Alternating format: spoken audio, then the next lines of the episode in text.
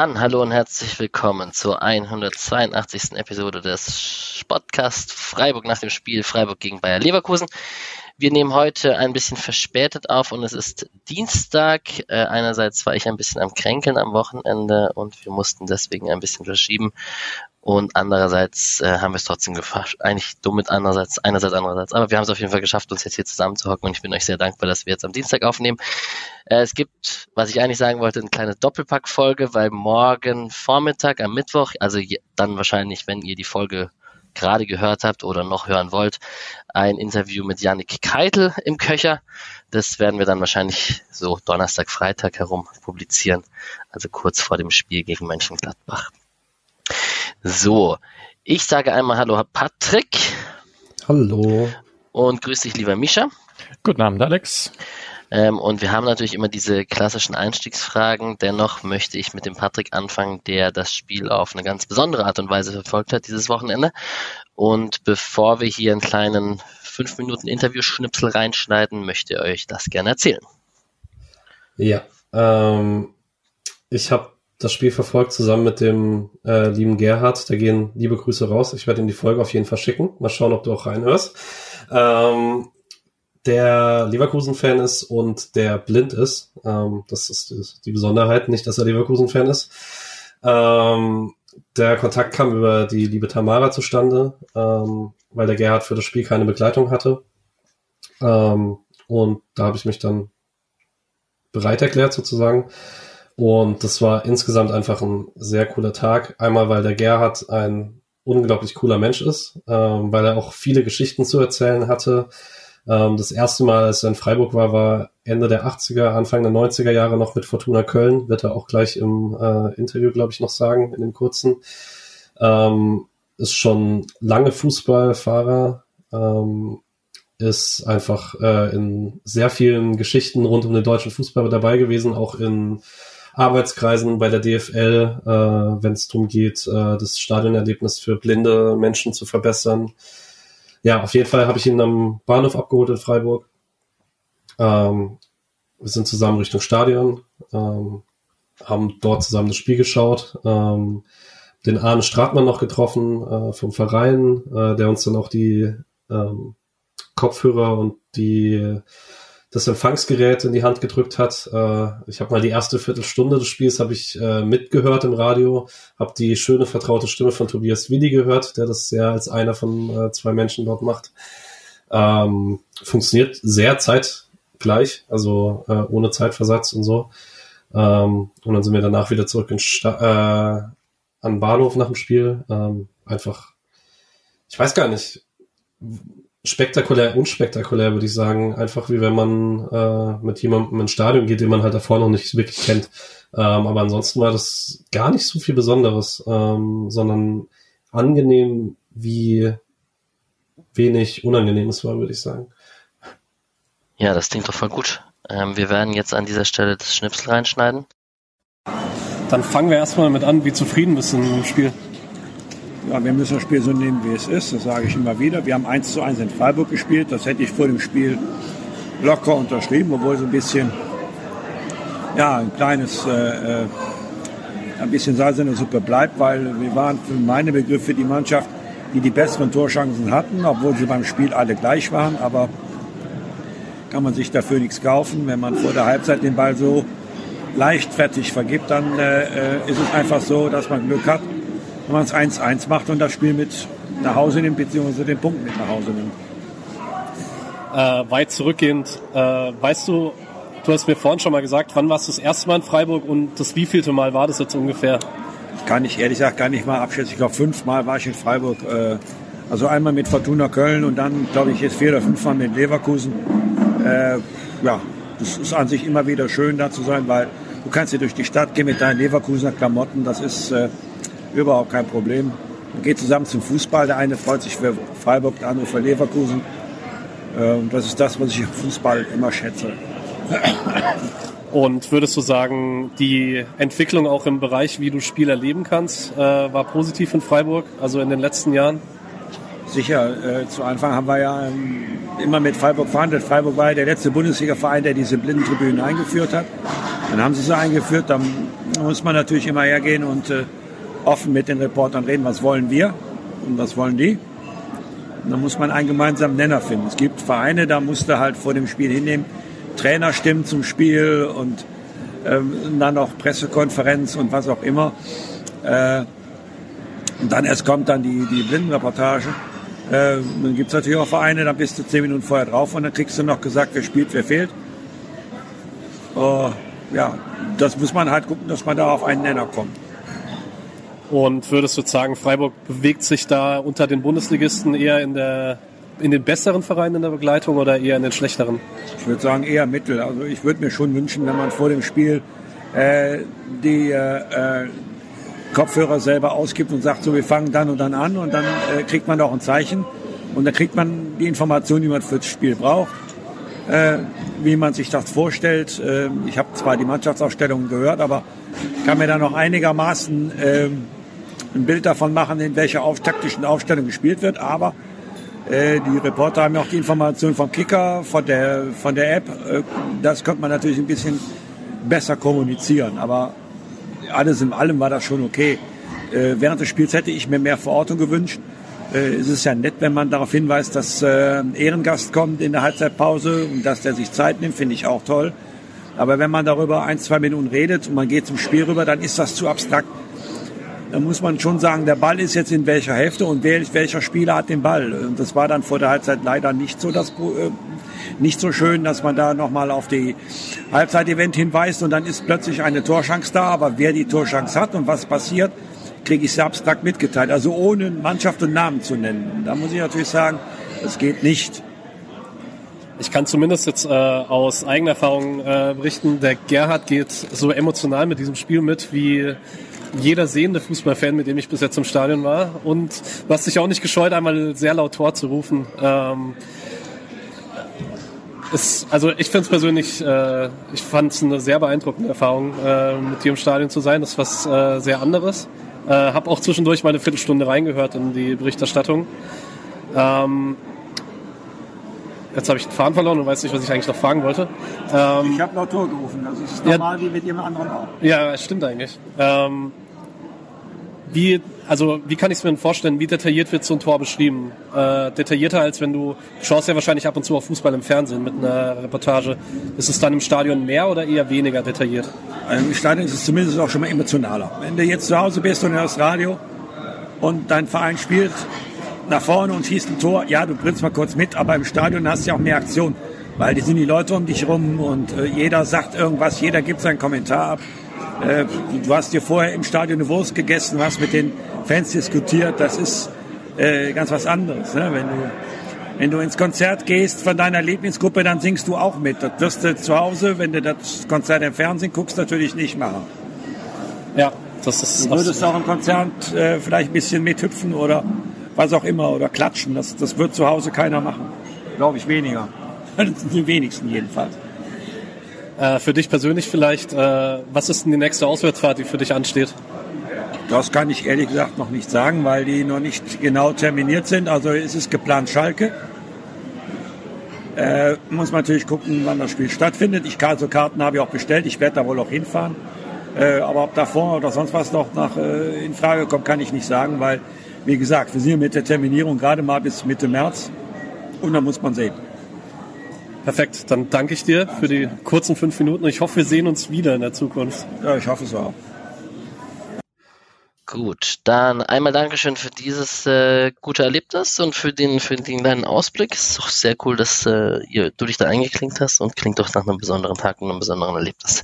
Ist doch auch mal schön. Ähm, Misha, hat das Spiel gegen Leverkusen dafür gesorgt, dass die Juve-Euphorie mal ein bisschen verflogen ist? Oder wie sieht's aus? Uh, gute Frage, gute Frage. Ich muss erstmal gucken, wie stark meine Juve-Euphorie ist, aber schon eigentlich recht groß, ne? Uh, ich habe da auch ziemlich Lust drauf. Aber eigentlich nicht. Weil, naja, ich weiß gar nicht. Ich habe ich hab ja nicht erwartet, dass Lever also dass Freiburg jetzt so super gut gegen Leverkusen aussehen wird. Ich glaube, ich habe sogar Niederlagen getippt. Also bin ich mit dem Punkt auch halbwegs zufrieden.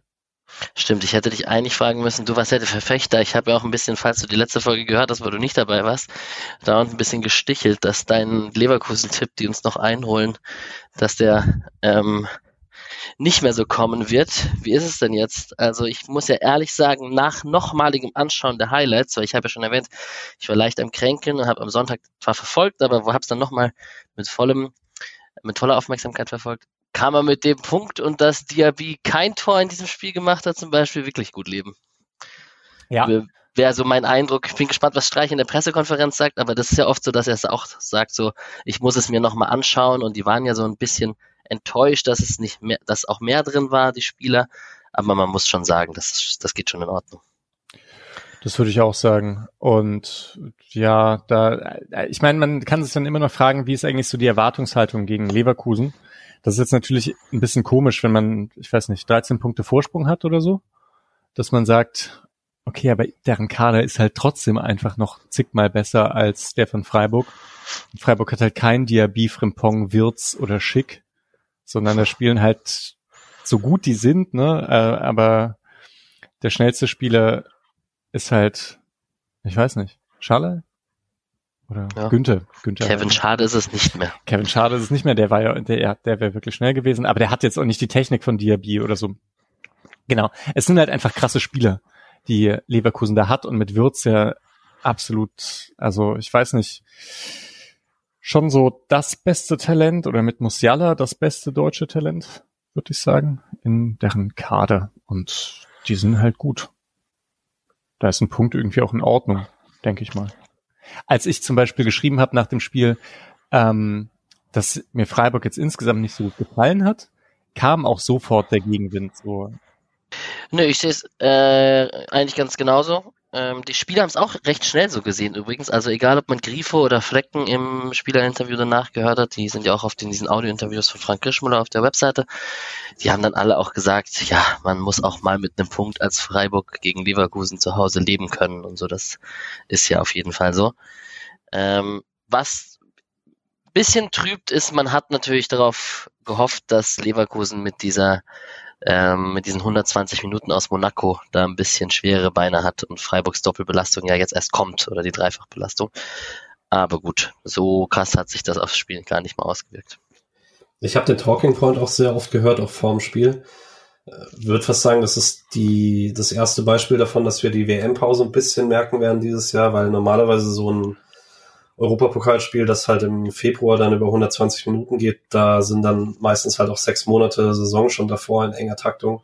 Und es ist jetzt für Leverkusen auch so, die haben auch viele Spieler, die keine WM gespielt haben, die kommen relativ frisch aus einer Vorbereitung. Da sind so 120 Minuten mit noch dazu einem positiven Erlebnis am Ende, glaube ich. Mhm. Kannst du da wegstecken. Stimmt ja. auf jeden Fall. Ich wollte noch einmal was kurz zu, zu, Juventus Turin sagen, weil da jetzt, bevor wir zum Spielen kommen, ist natürlich jetzt Auslosung gerade und die Tickets werden ausgelost. Von uns werden ein paar fahren. Ich glaube aus dieser Runde keiner. Also Patrick nicht, Mischa nicht, ich nicht. Äh, Julian hat es auf jeden Fall vor. Uh, Urbu, Paddy etc. Gibt ein paar bekannte Namen, die ähm, den Weg nach Turin antreten wollen. Und wir hoffen natürlich, dass alle mit Karten versorgt werden. Das könnte natürlich schwierig werden bei dieser geringen Anzahl an Auswärtskarten. Wer sich unseren Auftritt auf Twitch anhören möchte, kann das noch tun. Der ist online. Im, nachträglich kann man den noch angucken auf twitch.tv slash Spotcast Freiburg. Können wir auch nochmal gerne in den Showlinks verlinken. Ist auch einfach Twitch und Spotcast Freiburg suchen, findet man es auch als erstes. Und da ist die Aufnahme, wie wir die Auslösung live verfolgt haben und darauf reagiert haben, wie Juventus äh, Turin unser Gegner ist. Und genau, es gibt auch einen Spendenlink in den Show Notes, den ihr gerne wahrnehmen könnt, wenn ihr uns unterstützen wollt. So, und jetzt haben wir schon ein bisschen über Bayer Leverkusen gesprochen. Wir haben schon darüber gesprochen, dass sie am Donnerstag zuvor 120 Minuten in der Euroleague gespielt haben und im Elfmeterschießen gegen die AS Monaco weitergekommen sind. Und ansonsten, Mischa, ist es halt schwierig, was man mit diesem Leverkusen diese Saison macht. Ähm, absolut katastrophaler Saisonstart. Mittlerweile scheinen sie sich ein bisschen gefangen zu haben, aber so einen richtigen Run jetzt auf die europäischen Plätze scheinen sie auch nicht mehr hinzubekommen. Jetzt sind es noch zehn Spieltage. Glaubst du, da geht noch was? Oder wollen wir einfach nur über Xabi Alonso's Aussehen reden, das sehr, das sehr positiv ist? Weil er so schick angezogen ist und noch volles Haar genau. hat für sein Alter genau. und so, ne? Ja, ja. Mhm. Ähm, also ich muss sagen, ich verstehe nicht so ganz, warum Leverkusen nicht besser dasteht, weil ich den Kader halt unfassbar gut finde. Ähm, und vor allem auch gut zusammengestellt. Das ist vor allem der, den Punkt, den ich sehen würde. Äh, man hat vielleicht in der Innenverteidigung so ein bisschen also und äh, hier Linksverteidiger, ne? Linksverteidiger und Innenverteidigung sind vielleicht nicht ganz optimal besetzt, aber ich meine, Zentrum ist halt immer wichtig. Und das, ich, also nur coole Spieler, ey. Andrich Arangis als, äh, als halt Leute, die beide was mit dem Ball anfangen können, aber die halt auch ordentlich aufräumen können. Demir bei Amiri als offensivere Spielgestalter und dann Zehner mit Würz und so ist halt super. Dann dieses enorme Tempo auf den Außen. Stürmer, die also verschieden, verschiedene Rollen ausüben können. Ich finde es halt richtig, richtig gut. Radetzky vielleicht nicht perfekt mit dem Ball am Fuß, aber äh, guter Torhüter auch. Und Seoane dachte ich halt eigentlich auch, ist ein guter Trainer und dass der es dann nicht auf die Kette bekommt. Ich hab's, ich muss ehrlich sagen, ich habe es immer noch nicht richtig verstanden. Patrick, weißt du was, warum es nicht funktioniert? Vielleicht nicht ganz, aber ähm, ich würde zwei Punkte sagen. Also einmal, ich finde, man hat keine Viererketten Außenverteidiger. Ähm, also so gar keine. Man ist schon sehr an die Dreierkette gebunden. Und dann hast du halt einen Kader mit ausschließlich Spielern, die irgendwie den Anspruch haben, mit Ball Fußball zu spielen, die auch fast alle ihre jeweilige Rolle relativ offensiv denken. Jetzt mal Andrich am ehesten ausgenommen. Aber sonst denkt, die Innenverteidiger stribbeln alle gerne an, ausnahmslos. Die Schienenspieler schienen gerne sehr weit hoch, haben da auch ihre Qualitäten. Im Mittelfeld spielen fast nur Achter und so weiter. Und dann machst du, spielst du immer von Grund auf mit Spielern, die drauf aus sind, dieses Spiel dominant zu spielen, ohne dass sie dann aber die konstante Qualität haben, dass sie diese Dominanz auch konstant absichern, wie es die Bayern zum Beispiel machen. Und dann läuft das halt so, dass du, wenn du in der Saison mal wie am Anfang von der Saison ein bisschen weniger Abschlussglück hast, und dann aber laufend halt Konter zulässt, dann ergeben sich halt mal so Phasen, wo du so ein Momentum hast, wo es immer gegen dich kippt. Und äh, ich finde, so ganz aus dem Nichts kommt es nicht. Ähm, ich meine, Nick hatte jetzt auch nicht so un Unrecht damit, dass, äh, wo er vor dem Spiel gesagt hat, eigentlich müsstest du bei so einem Spiel auf ein 4-4 oder ein 5-5 tippen. Wenn Freiburg ein Spiel hat, in dem man seine eigenen Angriffschancen, also nicht die Chancen selber, aber die Chancen auf Angriffe besser ausspielt, dann hast du auf beiden Seiten super viele Torchancen. Ähm, so sind es halt meistens nur auf Leverkusener Seite wirklich Abschlüsse geworden. Ja, Leverkusen hat halt echt das 36 Tore geschossen auch. Also das, ähm, ja, ich meine, sie haben auch 36 kassiert, was jetzt auch nicht besonders gut ist in dieser Tabelle, aber gerade eben bei der Offensive mit dem Potenzial nur 36 Tore ist eigentlich echt mhm. wenig. Ja gut, allerdings halt auch Hälfte der Saison ohne Witz, also bis ja. zum bis zur Winter und einiges ohne Schick und so und dann sind da halt mit Diaby, Asmun, Loschek, die haben alle nicht ihre Stärken in der Chancenverwertung. Das stimmt, Chancenverwertung. Nicht. Wird halt spannend, wie Leverkusen die Spieler halten kann, wenn man nicht international spielt. Also ich kann mir schon noch vorstellen, dass es da Spieler gibt. Also ein Frimpong hat sich jetzt ordentlich ins Schaufenster gespielt bei Leverkusen in der letzten Zeit und ich persönlich finde ja Bakker auch ziemlich geiler Spieler, hat auch einen guten Impact auf, also einen schlechten Impact für uns, aber hatte auf jeden Fall auch seinen Impact auf das Spiel, werden wir später drüber sprechen. Und da gibt's schon noch mal ein paar andere Namen, die ähm, so ein Schick dachte nach letzter Saison auch nicht, dass er nicht mehr international spielen wird. Achtung, Wortspiel. Wenn du ja. sagst, das wird ja schwierig, alle Spiele zu halten, werde ich sagen, ja, wird's. Uh. Uh, uh. In, in, Abwesenheit von Kevin Schade müssen wir alles rausholen, was geht. Das stimmt. Ich sehe übrigens eine Welt, in der Leverkusen in ein, zwei Wochen versucht, voll auf den Eintracht Frankfurt-Modus zu gehen und einfach zu probieren, die Euroleague zu gewinnen, wenn in der Bundesliga nichts geht. Weil damit kannst du die Champions League Quali nehmen. Stimmt. Ja. ja. Backer. Äh, der ist mir auch richtig auf die Nerven gegangen. Der hat so Persönlichkeit mit Andrich geteilt, hatte ich das Gefühl. Der ist ein Asi. Okay, Radetzky, Tabsuba, Kosunu äh, in der Innenverteidigung, Baka und Frimpong auf Außen, dann ein Mittelfeld mit Palacios, Andrich und Demi und vorne drin Loschek, Asmun und Diaby. Das war so die Startelf. Wir werden gleich darüber sprechen, wie sich das aufgestellt hat, auch mit Andrich, mit der abkippenden Rolle. Die wurde ja auch oft thematisiert in allen Gesprächen danach. Dennoch möchte ich kurz erst über die Aufstellung vom SC sprechen, wo eigentlich nur eine Frage entstand im Vorfeld.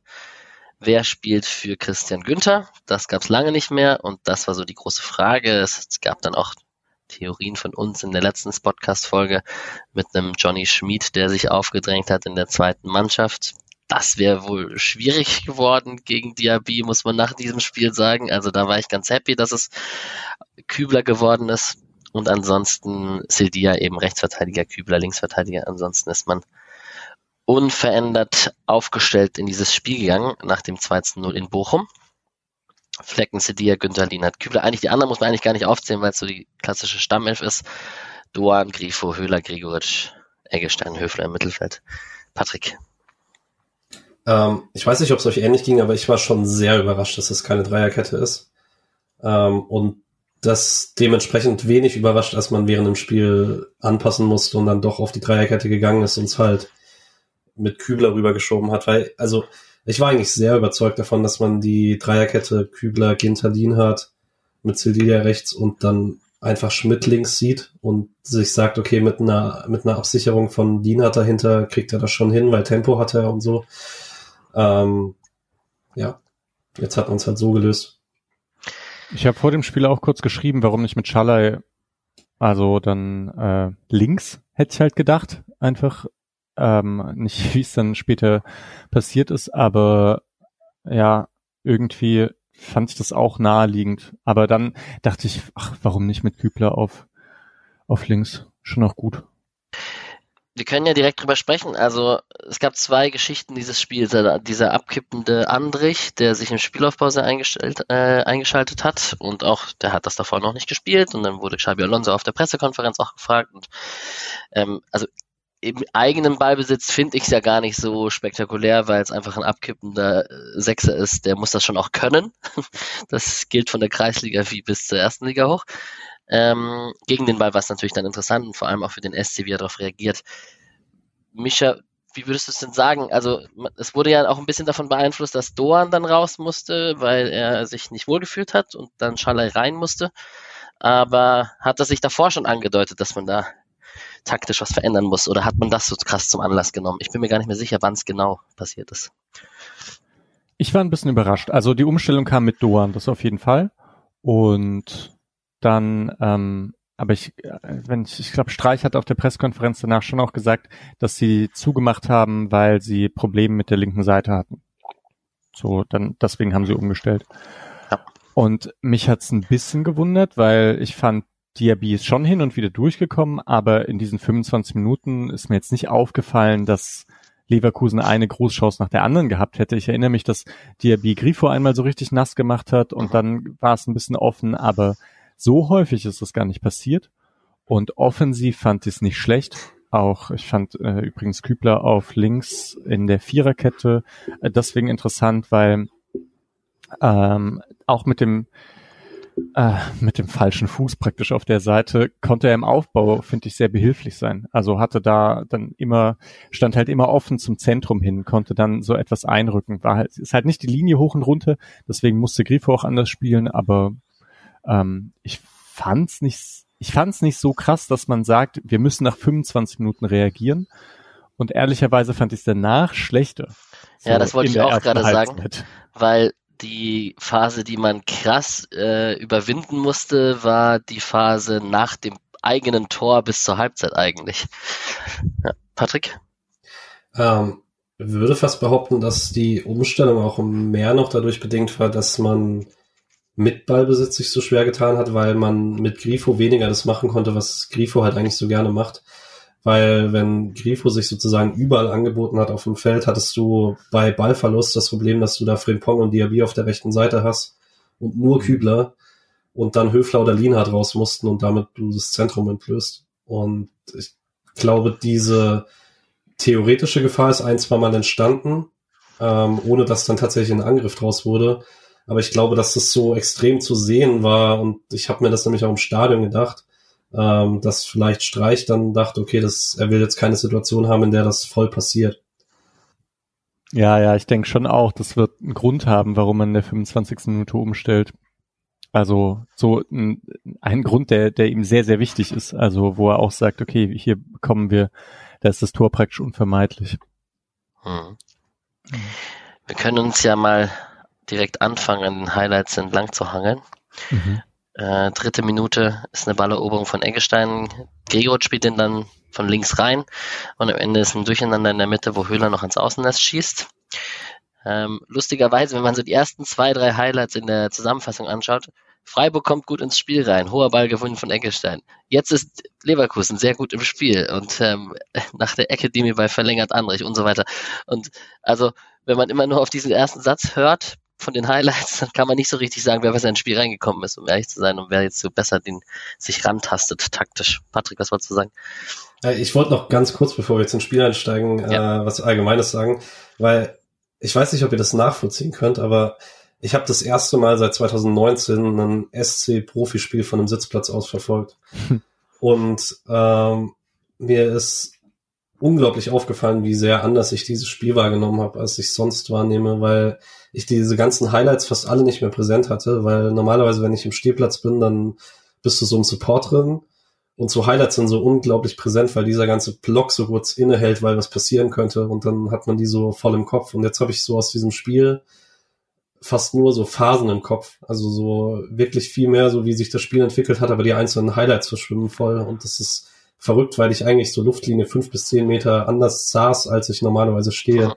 Ähm, ja, das ist ein bisschen, bisschen verrückt, wie sehr sich das anpassen kann.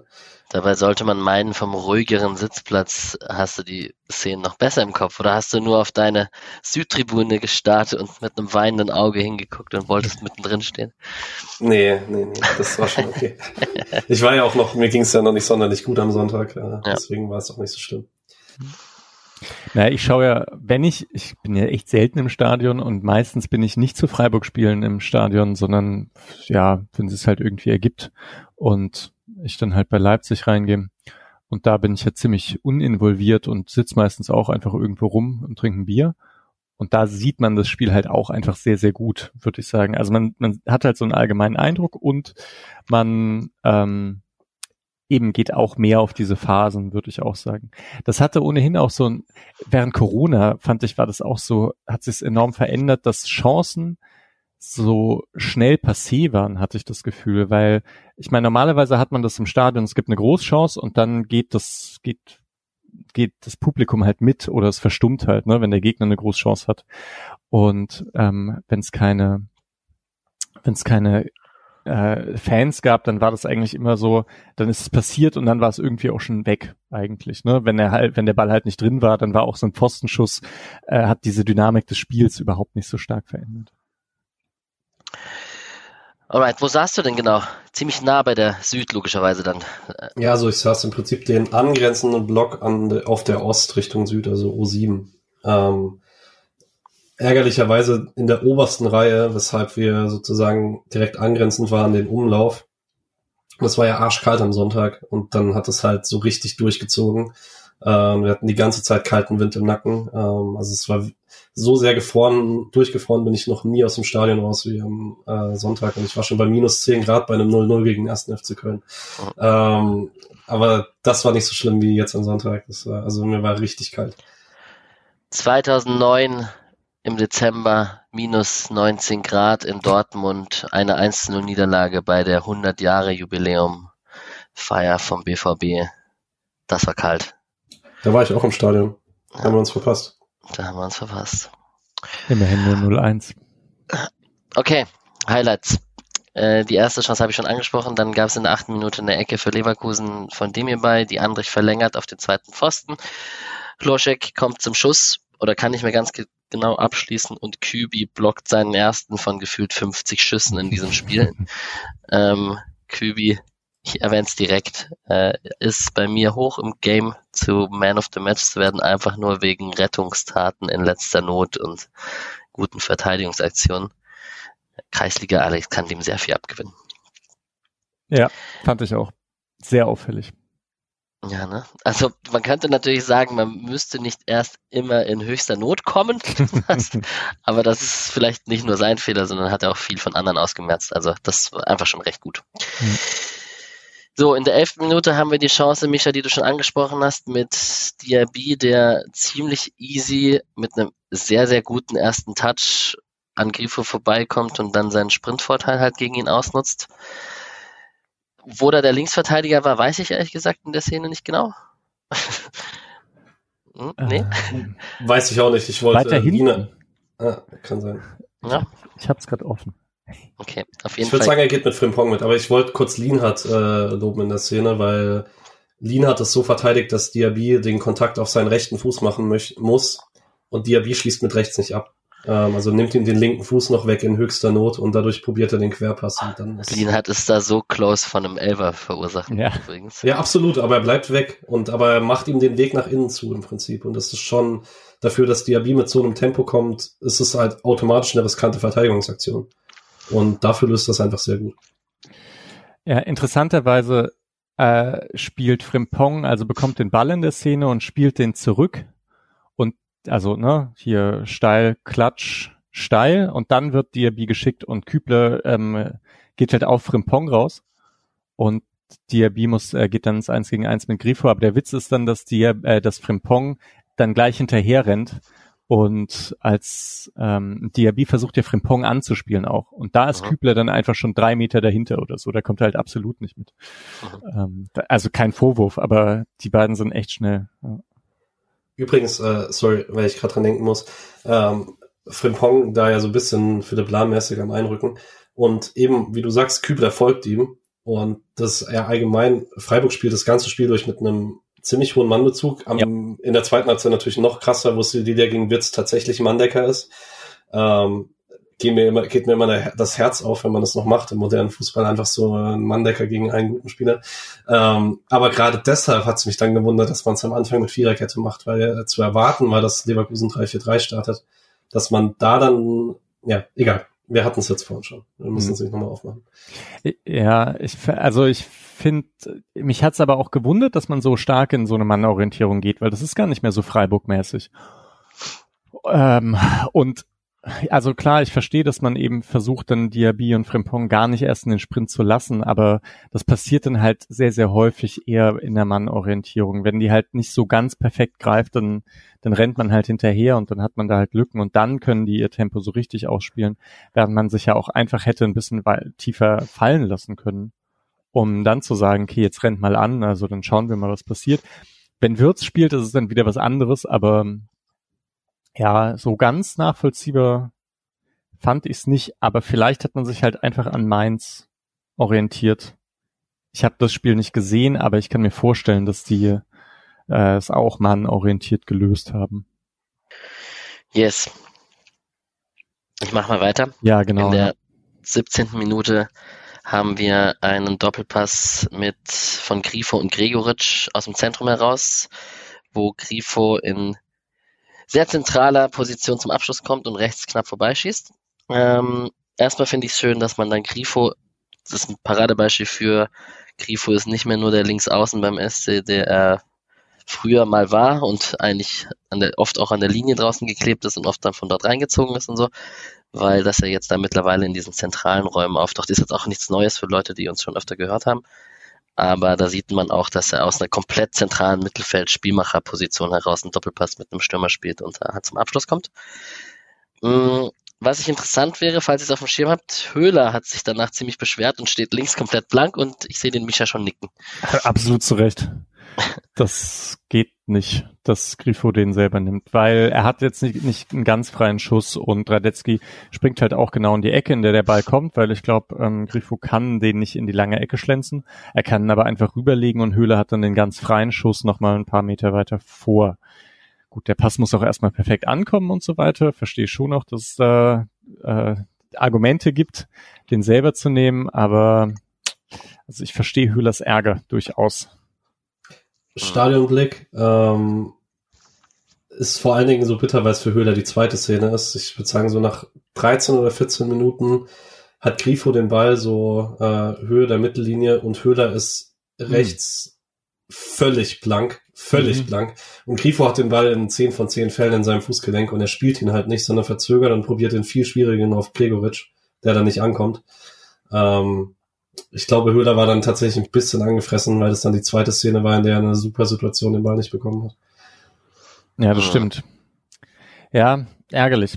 Äh, ich, ein bisschen kann ich Grifo verstehen, weil das halt in etwa so beim Warmschießen aussieht. Dass die, da spielen die auch immer so den Doppelpass eigentlich und ähm, das ist ja irgendwie, kriegt man den selten so. Aber musste, musste machen. Und den anderen Pass, das ist irgendwie da, ne, da fasst man sich immer an den Kopf und denkt, das ist sicher so eine, einfach, man sieht's unten, glaube ich, nicht so wie, wie oben, dass, dass Höhler da so komplett blank ist.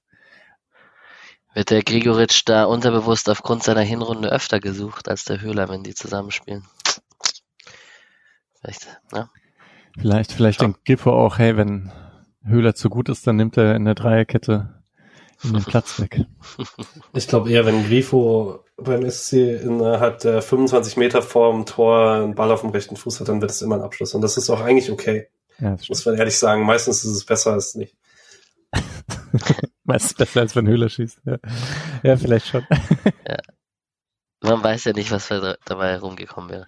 Ähm, wir haben eine Minute später Höfler aus der zweiten Reihe, der kommt da an den Ball, nachdem links Höhler einen Ball reingespielt hat. Da wird Grifo erstmal geblockt oder so ein Pressschlag quasi von einem Verteidiger und Grifo.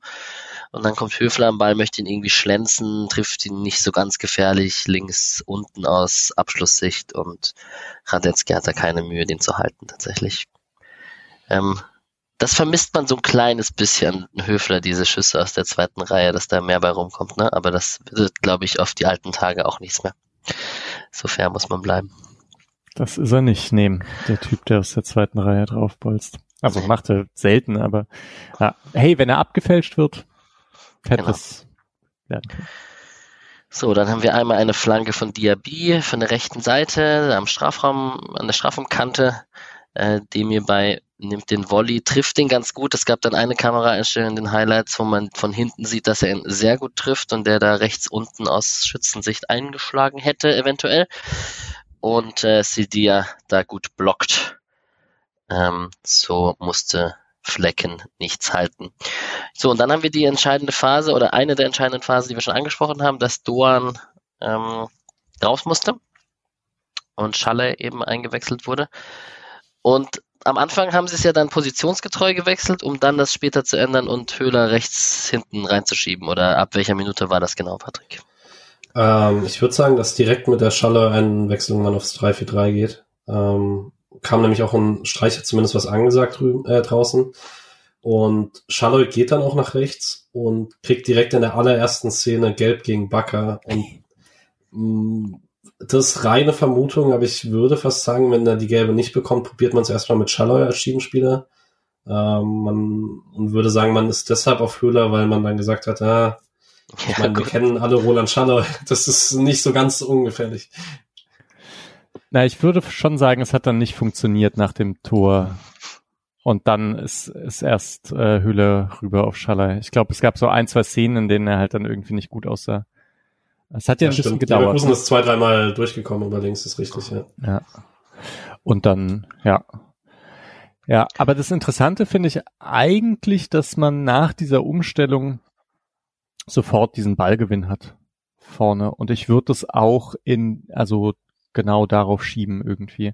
Obwohl man hier vielleicht bei der Szene auch sehen kann, Freiburg spielt nicht eine perfekte Mannorientierung. Also das machen die selbst jetzt, wo es mannorientierter ist als ähm, als gegen andere Teams, ist es halt immer noch keine reine Mannorientierung, sondern Grifo ähm, ist eingerückt. Also Grifo würde ja eigentlich den äußeren Innenverteidiger decken, äh, deckt aber so ein bisschen dem hierbei mit, ähm, gibt dem Druck und deswegen geht dem hierbei halt von ihm auch weg und dann kommt Höfler reingespitzelt und holt diesen Freistoß raus. Ja. Und das kann er halt, glaube ich, machen, weil hinter ihm jetzt eine Dreierkette steht. Also deswegen ist schon, ah, ich würde sagen, dieses, dieser Freistoß und diese Balleroberung hat schon direkt dann auch was mit dieser Umstellung zu tun. Deswegen fand ich es ja irgendwie auch gelungen, dass man so, hm. ja, dass ich gleich also, einen Freistoß Sagen wir einfach ein Trainer-Geniestreich, der direkt zündet. Sofort, ja. ja. Und der Freistoß, Patrick, hattest du gute Sicht auf den aus dem Stadion? Ähm, das klingt jetzt ja übrigens äh, nach, nach was, was man sagen kann, nachdem er drin war. Aber ich war mir wirklich sicher, dass der reingeht. Ähm, ich habe bei Grifo immer ein ganz gutes Gefühl, aber ich bin wirklich, ich bin nicht mal krass ausgerastet beim Jubel. Grifo stand da und ich dachte mir, okay, der, der Ball geht jetzt rein. Ich weiß nicht warum, aber ich hatte ein sehr gutes Gefühl. Ähm, und ich habe es nicht so ganz gesehen. Ich habe gesehen, dass er sehr genau ist, ähm, aber konnte null erahnen, dass Radetzky dann noch mit dem Rücken dran ist. Ich dachte, der geht einfach über den Innenpfosten rein. Ähm, mhm. Und habe jetzt dann aber tatsächlich, wenn ich die Highlights gesehen habe, bis heute nicht verstanden, warum dieses Tor dann bei Grifo bleibt, weil normalerweise sind die Dinger immer Eigentore für einen Torhüter. Hm. Weil Ball wäre ja nicht rein ohne Radetzky. Stimmt. Ich habe irgendwo in der 49. Minute habe ich einen Freischuss von Demi beistehen und da steht bei mir in Klammer jetzt dahinter kein Grifo, haha. Weil ähm, der geht halt, der ist auch kein schlechter Freistoßschütze, wie man weiß, aber ähm, ja, Grifo hat einen Lauf, der ist oben in der Torschützenliste mit dabei. Das ist sehr ungewöhnlich für einen Mittelfeldspieler beim SC Freiburg. Also Standards, Elfer und Freistöße halt. Mhm. Ja, aber es ist halt, ich meine, man kann ja dann immer drü äh, drüber sagen, er trifft äh, bei Transfermarkt war letzte, die letzten Saisons häufiger mal, dass er so wenig nur noch aus dem Spiel trifft und so. Aber ich meine, er trifft halt nicht nur nach elf Metern. Das ist halt, das ist jetzt kein Tor, wo man sagen kann, na, er hat halt nach dem Standard getroffen, dieses Tor hat er alleine kreiert. Das ist äh, egal, ob das aus dem Spiel rausfällt oder nicht, das machen vielleicht vier oder fünf Leute in der Bundesliga, dieses Tor. Der ist ja echt Zweite in der, ja. in der Torliga. Ja, ja. Abgefahren. Ja, krass. Ja, gut, da trifft halt keiner. Es gibt irgend, also Füllkrug. Geil, wenn Füllkrug tatsächlich Torschützenkönig wird. Hm. Oder Vincenzo. Ja, ja, ja. Ich glaube nicht. Ich glaube auch nicht. Aber sechs, sechs von zwölf seiner Tore sind Elfer gewesen. Ja. Gut. Und dann haben wir das Tor, dann haben wir eine Szene, über die wir sprechen müssen, das ist, dass Gregoritsch äh, Palacios von hinten in die Hacken läuft. Das hatte auch Nick sehr schön bei uns in der Gruppe äh, einmal analysiert und Screenshots gemacht und so. Ist er damit gut bedient oder nicht? Kann er da mehr zeigen, der Schiri, aufgrund des Trefferbildes etc.? Was, was ist eure Meinung? Ganz klar, wenn er rot gibt, bleibt es bei rot. Da, da bin ich mir sehr sicher, weil es ist jetzt, es ist wirklich kein Unfall, sondern er will Palacios stoppen und bei dem Foul trifft er mit der offenen Sohle auf der Achillesferse und dann hat er, glaube ich, Glück, dass der Treffer nicht hart ist, sondern dass er nur abrutscht. Aber so beschweren kann er sich nicht, wenn er damit fliegt. Also es ist jetzt kein VAR-Eingriff und klar rot, so ist es nicht, aber hm. schon ein bisschen Glück. Tja, was sagt Jorik Rave darüber? Jorik Rave, geil. Dann welche Saison war das eigentlich? Was die erste VAR-Saison? Das war vor 18, 19. und Kent, ne? Oder ist es 17, 18? Nee, eher 17, 18, würde ich sagen. Ja. ja. Echt, so viel Hoffnung. Ey. okay. Auf jeden Fall war das die 33 Minuten. Und dann steht bei mir ganz, also Grigoric ist mit Gelb davongekommen. Und dann steht bei mir jetzt ganz groß als Auftakt einer paar Chancen von, von Leverkusen steht bei mir, das Tor gab keine Sicherheit vom SC, was ja eigentlich, also der SC ist schon nicht so diese Saison, dass wenn er mal in Führung geht, dass er dann unruhig wird oder so. Ich, das gibt dem SC doch eher eigentlich Sicherheit mein, also ich ist jetzt nicht krass begründet, ich habe es jetzt nicht nachgeschaut, ob das so ist, aber mein Gefühl ist das schon so, dass das den SC eher beflügelt. Naja, man kann sich ja mal überlegen, welche Niederlagen man hatte und die waren halt alle nicht, nachdem man irgendwie ja. lange in Führung war, sondern da hat man halt immer einfach so richtig auf die Schnauze bekommen. Ja, das stimmt. Und man hat halt nie irgendwie dann eine Führung aus der Hand gegeben. Ne? Also, also maximal unentschieden. Ja, deswegen würde ich dem auch zustimmen. Ja ja, ja, Aber das war, ja, ich, ich habe mich dann auch ein bisschen gewundert, oder aber spricht vielleicht auch für die Qualität von Leverkusen, aber ich glaube, es hat auch mit dieser Umstellung zu tun gehabt und das, das tat diesem Team irgendwie nicht so gut. Also kann ja sein, dass man da strukturelle Probleme gesehen hat und die dann auch vielleicht behoben hat, aber das war echt wild einfach. Ähm, würde fast sagen, ähm, bevor wir jetzt, die Chancen sind ja eigentlich relativ schnell durchgesprochen, weil es ist halt jedes Mal die Freiburger rechte Seite. Ich mhm. glaube, dass wir gar nicht so viel äh, analysieren müssen. Ähm, Würde gerne kurz über Kilian Cedilia sprechen, weil ähm, ich habe mich die Saison, wenn man die Fünferkette, Dreierkette mit ihm und mit Kübler gespielt hat, ab und zu mal gewundert, ob es bei manchen Gegnern nicht sinnvoller gewesen wäre, Kübi auf der Schiene zu lassen. Nach Sonntag wundere ich mich nicht mehr so sehr, weil Cedilia echt als rechter Halbverteidiger da ziemlich im luftleeren Raum stand, oft nicht das Gefühl hatte, wann er raus kann, wann er bleiben muss und so. Und es sah eigentlich erst in der zweiten Halbzeit besser aus, weil er dann halt die Wirts-Mann-Decker-Rolle hatte, ohne groß darüber nachdenken zu müssen, wann er in welche Räume geht. Ich würde dann echt, also keine Ahnung, man müsste es wahrscheinlich im Einzelnen nochmal analysieren, aber ich würde fast sagen, dass er da mehr das Problem ist als Schalloy auf der rechten Schiene. In den zehn Minuten. Hm. Reiner Stadion-Eindruck jetzt.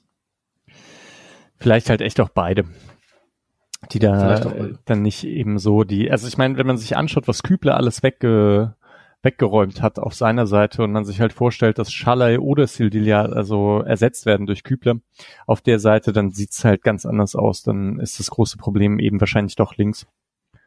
Ähm, das ist halt ein bisschen schade, dass man dann irgendwie äh, ja Kübler halt nur auf eine Seite stellen konnte und da keinen richtig guten defensiven Ersatz hat, weil ja, oder ich weiß nicht, dann doch mit Gulde? Boah, aber weiß nicht spricht für Lukas Kübler, dass wir so über ihn sprechen. Äh, als Günther-Ersatz und auch, dass man lieber zwei von ihm gehabt hätte. Ich mach mal, ich mach mal die Chancen kurz. Das sind in der Summe vier vor der Halbzeit. Das ist einmal Bakker, Loschek spielen sich über links durch, Loschek auf Diaby. Da ist mal wieder Kübler kurz vor Abschluss dazwischen bei der Hereingabe. Dann haben wir Frimpong auf Demirbay der außerhalb des Strafraums abschießt. Der ist nämlich so ein Spieler im Gegensatz zu Höfler, der auch mal gerne aus der zweiten Reihe draufholzt. Ähm, Flecken hält den gut. In der 41. Minute haben wir wieder Bakker über links, der mit der Flanke Frimpong findet. Finde ich fast die größte Chance von allen, weil mhm. Frimpong, wenn Frimpong den am zweiten Pfosten einfach ganz normal mit dem Kopf gedrückt bekommt, dann ist das Tor halt leer und dann kann er den da einfach reinschieben. Und da ist Kübler hinten dran. Also ja. so die Szene, bei der ich das Gefühl hatte, okay, das ist genau seine. Also den Frimpong muss er halt irgendwie haben. Und da, der ist ja vollkommen frei auch. Ne? Ich muss sagen, äh, die einzigen Szenen, in denen Kübler wirklich schlecht aussieht, sind die, wo Leverkusen den Angriff über rechts einleitet, dann nach links verlagert und dann rechts wieder der Abschluss kommt, weil dann musste er halt mit Frimpong oder Diaby raus und danach ins Sprintduell und ja, das, die hätte allerdings halt auch Günther verloren. Also Günther sieht in solchen Szenen oft auch nicht so gut aus. Ich habe genug Abschlüsse am langen Pfosten in Erinnerung, in denen Günther hinter seinem Gegenspieler steht. Oh Gott, und früher war das irgendwie so ganz, ganz schlimm, wenn so auch gerade nicht so scharfe Flanken reinkamen und Günther dann irrt so durch den Strafraum und hat keine Ahnung, was er machen soll. Ich glaube, heute macht er es anders. Ne? Heute sucht er irgendwie so Körperkontakt und äh, versucht dann da irgendwie was zu machen. Aber ich ja, behaupte, alle Martin Hahn, ich behaupte, alle Martin Harnik-Tore gegen Freiburg sind genauso gefallen, also zumindest in meiner subjektiven Erinnerung. Ja, Günther war nicht immer so sattelfest defensiv, das stimmt. Ja, ich will ja auch, ne, also nee, vollkommen, haben Stärken und Schwächen, ne? Und äh, Günther ist, ist insgesamt ein sehr guter Spieler, aber da hat er echt so, da gibt's ein paar Szenen, die waren witzig. Ja. ja. Und die vierte Chance ist ein langer Ball, auf dem bei ähm, der frei vor Flecken auftaucht im 1 gegen 1 und ähm, macht Flecken gut. Wäre eventuell auf Abseits geprüft worden, falls es, falls er reingegangen wäre. Ähm, Nachschuss von Demirbay wird geblockt. Diaby ist dann, äh, wird durchgesteckt ja. und ist kein Abseits. Sildilia hebt's auf, zumindest bei der, nach der Linie von der Sportschau. Okay. Also schon wichtig von Flecken. Äh, da hat auch Sascha Felter äh, hat da Flecken gelobt, dass der eben lange einfach stehen bleibt. Wartet, dass Lean noch so ein bisschen stören kann und dann ja, ja, stimmt. Ja, Schuss blockt. Gut. Und Patrick, du hast es hier ins Skript geschrieben, die Pause war dringend nötig für den SC, so habe ich das auch wahrgenommen. Also da war man happy, dass man dann am Ende mit einem glücklichen 1 0 in die Pause gegangen ist, muss man ja so deutlich sagen. Ja, aber wenn wir die Sachen nochmal durchgegangen sind, also eigentlich offensiv hatte man ja seine Szenen vor dem Tor. Also vor dem eigenen Tor. Da ist mir eigentlich gar nicht mehr so im Kopf gewesen, dass da halt diesen Abschluss von Grifo gab und diese, diese Konterszenen und so. Das sah eigentlich gar nicht so schlecht aus, auch im 4-4-2. Also irgendwie, pff, ja, bin ich immer kritischer mit dieser Umstellung. Mhm. Würdest du sagen, es war übercoacht? Keine Ahnung. Eigentlich selten bei, bei Streich, ne? Also, wahrscheinlich hast du schon auch recht, als, ne, du hast ja vorhin beschrieben, dass früher oder später, dass es vielleicht auch einfach Glück war, dass da nicht mehr passiert ist defensiv und dass man das halt strukturell schon so klar gesehen hat, dass man da einfach reagieren musste und ja. Ja, und die zweite Halbzeit ist tatsächlich von den Highlights her ein bisschen unspektakulärer. Wir haben den Demi bei Freistoß in der 49. Minute auf jeden Fall, den ich schon erwähnt habe. Patrick? Äh, ja, ich hätte jetzt ganz allgemein gerne, glaube ich, über die SC-Phase vor dem 1-1 gesprochen, weil ich glaube, die bei allen extrem im Gedächtnis ist, die mit dem 1-1 nicht so ganz glücklich sind, weil man da vor dem 1-1 mal das Gefühl hatte, man hätte Anfang der zweiten Halbzeit einen Deckel drauf machen können, weil man einfach sehr viel Ballbesitz im letzten Drittel hatte oder Aktionen im letzten Drittel. Und also ich hätte einen Take dafür, warum das dann oft so schlecht aussah. Ähm, und ich weiß gar nicht, ich glaube, ich habe den auch bei uns in die Gruppe geschrieben. Ich bin mir nicht sicher. Ähm, ich glaube halt, also wenn man das Spielfeld so klassisch in fünf Zonen einteilt, äh, linker Flügel, rechter Flügel, die beiden Halbräume und die Mitte, dann hat Freiburg normalerweise zwei Angriffszonen, über denen man, über die man gerne Angriffe auslöst. Einmal hat man äh, den rechten Halbraum, den man mit Doan gerne bespielt. Ähm, und dann hat man, äh, eigentlich hat man drei Zonen, weil links nimmt man äh, Grifo in den Halbraum und schafft ihm da den Raum, in dem Günther halt mit Vollspeed in den Flügel entlang geht und damit da das Loch aufreißt. Und das hatte man gar nicht. Bei allen Kübler wirklich gutes Spiel, aber die Gefahr konnte man halt nicht ausstrahlen. Kübler hat zwar da mitgeschoben, aber Leverkusen hat das einfach ignoriert. Ähm, und dann hatte Grifo halt nicht seinen Platz, den er da gewohnt ist, normalerweise im Halbraum. Rechts hatte man mit Doan diesen Spieler nicht. Schalloy fühlt sich auch nicht so wohl in den Bereichen. Ähm, was dann eigentlich dazu führte, man hatte entweder Durchbrüche über rechts, da hat man es dann ein bisschen unsauber ausgespielt, aber man hatte einfach sehr, sehr viel Ballbesitz im Zentrum. Ähm, Ballgewinne auch teilweise im Zentrum. Eggestein fand ich da sehr auffällig gut im Spiel gegen den Ball und im Stadion auch sehr auffällig gut mit Pässen, die er angeboten hat, die ihm dann aber einfach nicht gespielt wurden, weil man sich, glaube ich, den riskanten Pass dann nicht zugetraut hat. Und man muss dann vielleicht auch ganz allgemein sagen, bei so viel Ballbesitz im Zentrum, da gibt's einfach keine Mannschaft außer Bayern München in der Bundesliga, die das gut ausspielt. Weil mhm. es einfach sehr, sehr schwierig ist, sich übers Zentrum Torchancen zu erspielen. Ähm, deswegen, ich war auch frustriert im Stadion. Ähm, ich hatte das Gefühl, man hat ein paar zu viele Schüsse verweigert, gerade weil es so war, äh, dass man nicht so richtig durchgekommen ist bis ins Strafraum. Denke ich, kann man auch mal einen Distanzschuss nehmen, wenn man eine gescheite Position hat. Aber ich fand es jetzt auch nicht so schlimm, wie ich es bei manchen geschrieben gesehen habe, dass es irgendwie eine spielerische Offenbarungsseite im letzten Drittel gewesen wäre oder so. Nö. Hey, wenn ich, also ich schaue gerade parallel so ein paar Szenen an und so, da, da sind ja Abschlüsse da und es sind Szenen im letzten Drittel, wo die sind ja auch nicht so leicht auszuspielen. Der ist die, die Leverkusener Innenverteidigung ist nicht schlecht. Hm. Ja, und dazu kam noch, sorry, äh, das letzte, was ich noch dazu ergänzen wollte, eben weil diese Gefahr auf dem linken Flügel nicht da war und weil jetzt rechts halt auch nicht die krassen Flankenspieler dann standen, das ist ja auch Höhler nicht als rechter Schienenspieler. Leverkusen hat sich dann im Zentrum extrem dicht zusammengezogen. Also man hat die Flügel schon sehr freigelassen bei Freiburger Ballbesitz und hat halt gesagt, okay, probiert uns im Zentrum zu knacken. Ähm, den Flügel geben wir euch. Und das konnte man halt nicht wirklich nutzen. Ich glaube, das sieht schon sehr anders aus, wenn der Christian Günther spielt. Ich wollte gerade sagen, wäre ja auch komisch, wenn im Spiel des SC Freiburg ein Fehlen von Christian Günther gar nicht auffallen würde. Also nach so vielen Spielen ohne äh, mit ihm. Naja, es wird immer hypothetisch bleiben. Wir werden es gegen Gladbach sehen, wie es ist, wenn er zurückkommt. Ähm, wir haben einen ja. Fernschuss von Pal ja. Äh, ich weiß nicht, ob jetzt auch gleich diese Szene kommt, wo Grifo dann einen Abschluss hat nochmal. Äh, ich weiß nicht, welchen Grifo, aber Schalle hat einen Abschluss aus der Distanz. Äh, nee, ich glaube, da, ah ja, sorry, nee, danach, ja, ja. Mhm. Schalle hat erst den Abschluss aus der Distanz. Genau, erst, erst einen Fernschuss von Palacios, ähm, den Flecken gut hält, dann haben wir einen Schalle, ähm, Fernschuss, der ziemlich mittig ist, den Radetzky abklatschen lässt, aber niemand da ist, um ihn abzustauben. Wir haben dann könnte der Grifo-Abschluss ja. kommen wahrscheinlich. Und da dachte ich, das ist jetzt äh, eine gute Szene für, für Patricks Take mit Günther auf links, weil also da äh, ich, der Angriff, also Höhler steckt irgendwie so auf Grifo durch und Grifo hat ziemlich viel Platz äh, auf, im linken Halbraum und Kübler zieht auch den Sprint an. Aber ich glaube halt ihm auch, weil, weil er halt äh, Rechtsfuß ist, ne? ähm, hält er sich auch eher mittig auf und zieht sogar eher Richtung Tor.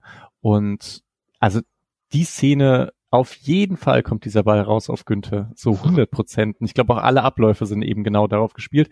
Und Grifo versucht dann eben durchzustecken zu Schaller, ist ein schwieriger Pass, äh, wird gut verteidigt, er kommt dann selber nochmal zum Schuss, das wird geblockt. Aber ich glaube, das ist eigentlich die perfekte Szene für das, was du ähm, erklärt hast, Patrick. Ja, aber das Ding ist halt auch vor allen Dingen, äh, ich meine es ja nicht mal nur wegen Grifos Entscheidung, sondern eben auch, was die Verteidigung draus macht. Also dieser Pass auf Schaller ist nochmal eine Klasse schwieriger, weil wenn der Günther kommt, geht nicht nur Frimpong mit, das macht er gegen Kübler auch, sondern auch rechte Innenverteidiger gehen immer einen Schritt raus. Also Kostunu geht so ein bisschen raus, weil er weiß, er muss vielleicht gegen Günther aushelfen, weil er sonst an der Grundlinie ist. Ähm, und so bleibt Kostunu einfach stehen und dann ist da halt einfach kein Passwinkel.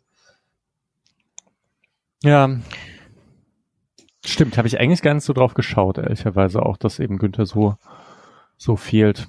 Es gab manchmal so, es gab so ein paar Szenen, wo man halt gemerkt hat, okay, Grifo und Günther haben halt schon so eine bestimmte Form zusammen zu spielen. Eigentlich äh, ist mir nämlich auch aufgefallen, da gab es auch mal ein Missverständnis mit Kübler. Die spielen sich fast alle Bälle in den Fuß. Ähm, außer dann eben der klassische Günther rennt durch und bekommt den Lauf, äh, bekommt den Ball in den Lauf. Aber grundsätzlich brechen die ziemlich viele Sachen ab und so, bis sie irgendwann so perfekt zueinander stehen, dass Kübler dann eben überlaufen kann und äh, den Sprint so richtig anziehen kann. Ähm, aber ansonsten spielen die sich kaum Bälle in den Lauf, außer außer halt einen richtigen Lauf. Und da, das ist halt mit Kübler auf der rechten Seite, egal ob es mit Doan oder mit Schaller ist, immer, immer anders. Also da wird so direkt gespielt und der, entweder muss entgegenkommen werden oder es muss weit gesprintet werden. Das funktioniert einfach anders. Anders, Andrich wäre jetzt fast ein perfekter Übergang gewesen. Ich habe ihn noch nicht hinbekommen. Wir haben, ja, eine Sache habe ich äh, unterschlagen. Florian Wirz wurde zur Halbzeit eingewechselt und ähm, Schick eben auch. Ähm, heißen die beide Florian? Nein, Patrick Schick, ähm, in der 66. Minute. Ähm, derjenige wäre nach einer Ecke in der 66. Minute, die wieder Andrich verlängert, fast zum Abschluss gekommen. Ähm, da ist er nicht zum Abschluss gekommen, aber in der Minute danach war die Großchance für Leverkusen, die leider drin war am Ende. Und die müssen wir besprechen. Also ich habe Bakker schon erwähnt, die Außenrissflanke ist natürlich Zucker. Äh, die ist natürlich einfach Weltklasse. Das muss man leider so sagen, auch wenn Michael nicht mag.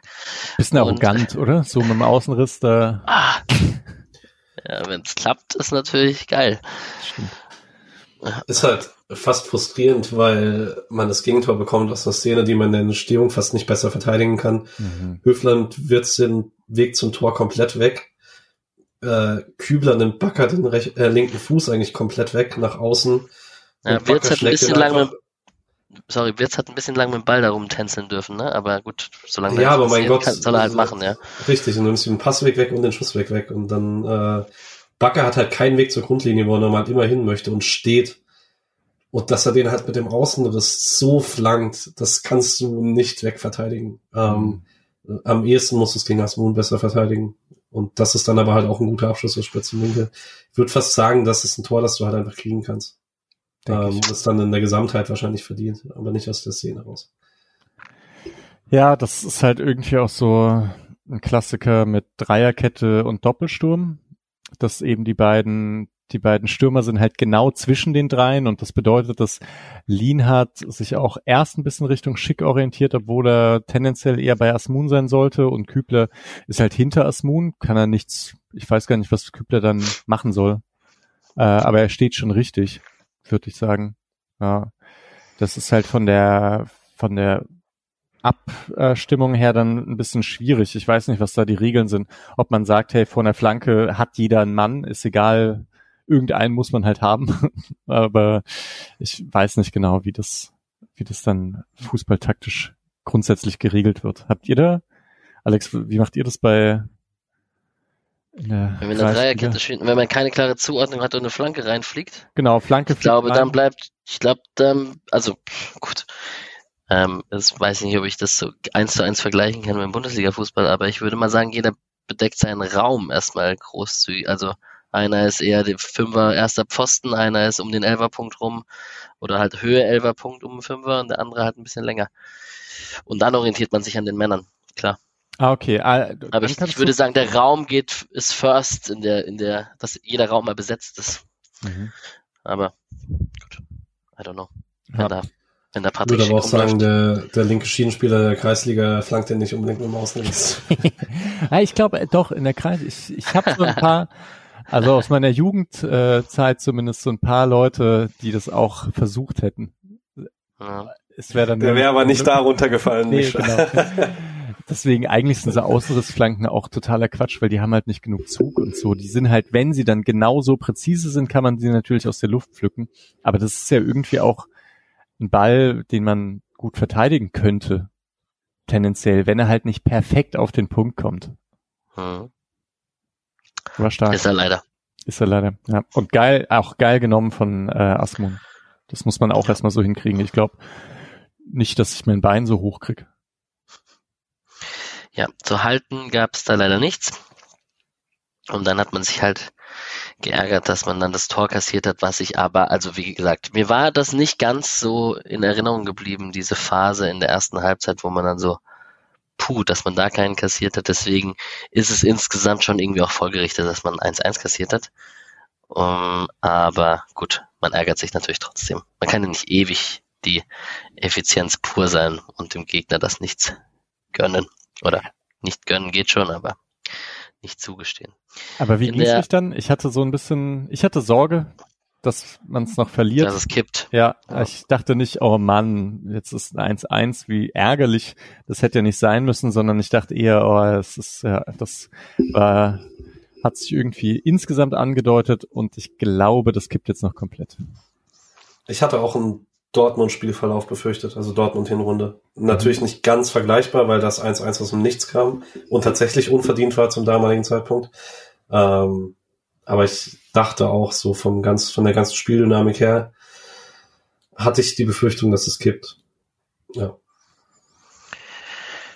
In der 71. Minute hätte man fast das Gegenteil machen können von Kippen.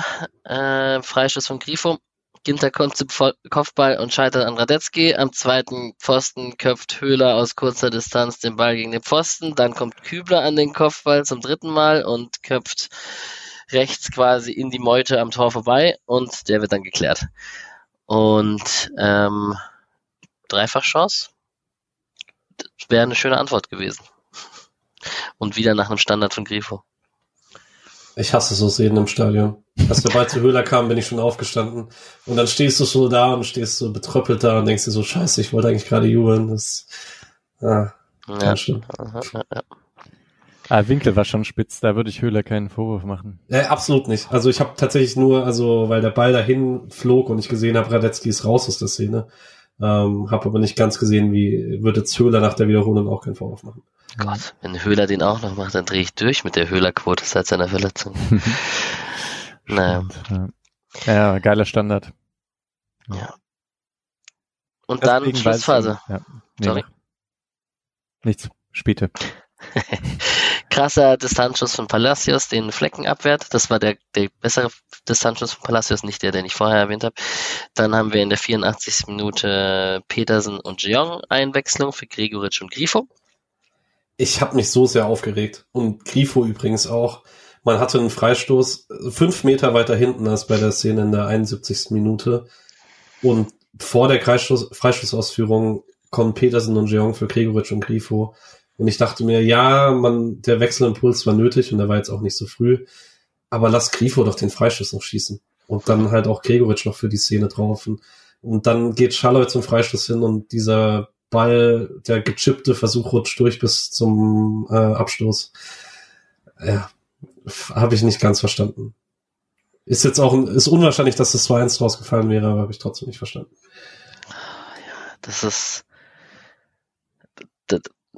da will man, glaube ich, die Petersen und Jongs, die dann da schon bereitstehen und erst in der 84. Minute kommen, auch nicht komplett vergraulen und nochmal zwei Minuten vertrösten, wenn man das schon dann ein paar Minuten davor eh schon gemacht haben. Das ist ja auch schon spät. Ich glaube, es hat Ja, viel mit Mannschaftssegen zu tun. Ja, schon. äh, Ich kann es ja auch verstehen, dann hast du Petersen da drauf und hoffst auf den Moment, dass der Freischuss reinfliegt und er ihn direkt versenkt. Äh, ist jetzt nicht komplett unlogisch für mich, aber du hast halt, gerade wenn Günther nicht spielt, hast du keinen, der dann in der vergleichbaren Qualitätsstandards bringt. Ah, Schaller sch- schießt eigentlich schon auch nicht schlechte Standards, ne? Die direkten, ja, aber ich glaube, aus dem Halbfeld habe ich noch keinen guten von ihm gesehen. Hm, ich überlege gerade. Naja. Hey, aber vielleicht äh, Wechsel. Das ist eigentlich ohnehin noch ein ganz gute, ganz gutes Thema, weil da wurden drei Spieler gewechselt. Mhm. Einer schon in der 25. Was ist mit Keitel? Was ist mit Weißhaupt? Keitel kann ich morgen direkt fragen. Ja. Was, was hältst du eigentlich davon, dass du nicht Wie, spielst? wie, fandst, wie fandst du das eigentlich? Fandst du das eher gut oder eher schlecht? Ja. Sag doch mal. Ja. Wenn du Trainer wärst, hättest du dich aufgestellt oder hättest du dich draußen gelassen? Ich fand Eggestein und Höfler sehr gut, deswegen hätte ich die Mhm. beiden auch nicht rausgenommen. Äh, und Weißhaupt ist halt die Frage, ähm, mit dem System hättest du dann, wenn dann Schaller fast wieder runternehmen müssen. Ja, das macht man nicht. Hast schon das recht. macht man nicht gerne. Ich habe mich tatsächlich gewundert, dass äh, ich finde so ab der 75. hatte ich so ein bisschen das Gefühl, Höhler kriegt ein bisschen Probleme auf der rechten Schiene. Ich fand es davor ganz gut, nicht immer perfekt im Stellungsspiel, aber eigentlich ganz gut. Und ich hätte wirklich fest damit gerechnet, dass Schmied kommt. Mhm. Ähm, vor allem, weil Bakker jetzt auch nicht so schnell ist. Ja. Finde ich auch, dass Höhler da durchspielt, der oft auch, wenn er mit seinem Spielstil ähm, als Schiene, egal ob vorne drin, ist schon eher gewohnt, dass er dann irgendwann zur 70., 80. rausgeht. Ja, gerade weil er jetzt irgendwie erst wieder reinkommt, ne? Und, Voll. und noch nicht so ganz fit scheint. Ja. Okay, ich habe noch zwei letzte Aktionen. Das Mhm. ist einmal ein guter Angriff vom SC, der bei Jean am Ende landet, der weder abschließt noch passt. Äh, Chance vertan, steht von Patrick im Skript. Ähm, Micha, möchtest du ihn verteidigen, oder? Nee. Kein Bock. nee, ich habe schon, ich habe schon verstanden, er will halt zuerst abschließen und dann merkte, es geht nicht und dann war der Pass nicht mehr offen. Ja. Aber das war schon falsch entschieden und dann sah es halt nicht so gut aus, einfach. Ich finde ja, mein, äh, sorry, äh, nee, ist eine Szene, glaube ich, die im Stadion immer noch mal ein bisschen schlimmer ist und die dann auch für einen Spieler schlimm ankommt, weil du kriegst dann halt wirklich nur das genervte Raunen ab. Weil im Stadion siehst du halt nicht, ob der Schusswinkel jetzt da ist, sondern du denkst dir nur so, ja, da steht da 20 Schieß Minuten vor dem Strafraum. Ja, richtig. Ähm, mein absoluter Lieblingsstadionkommentar.